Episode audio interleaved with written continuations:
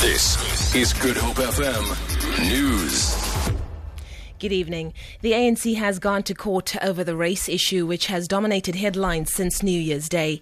The party has laid charges against DA MP Diane Kohler-Barnard, DA councillor Chris Roberts, former DA member Penny Sparrow, and Gauteng Sports Department employee Velaphi Khumalo.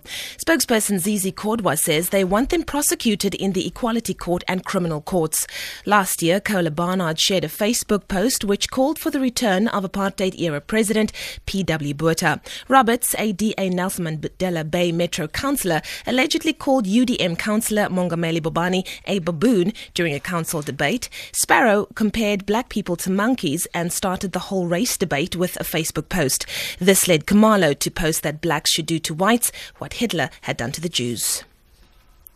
Western Cape High Court Judge Siraj Desai has found murder accused Christo Onker guilty of murdering 23-year-old David Olyn at Ceres in 2014.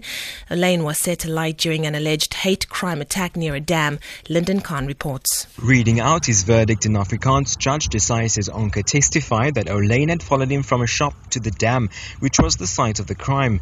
In further testimony, Onker admitted that he had hit the victim, saying Olyn tried to remove his pants, punching back after Olyn had slapped slapped him. Desai says he found the accused to be blatantly dishonest and that there was no evidence to suggest that the victim had wanted sex. Sentencing will take place on the 22nd of next month after a psychological assessment is carried out. Lyndon Khan, SABC News, Ceres.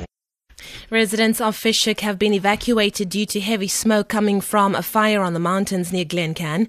The fire ignited this morning after flames spread to the mountain when a train carriage caught alight on a nearby train, or rather rail track. Disaster management spokesperson Charlotte Powell says visibility is poor. Families were evacuating to their own family and friends. But they're not evacuating because property is in danger. They're evacuating because of the thick smoke. And so, in terms of emergency sheltering, we activated the Fish Hoek Community Wall.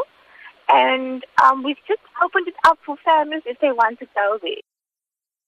And finally, CEOs of financial services companies have urged government to make concerted efforts to ensure that the country averts another credit rating downgrade.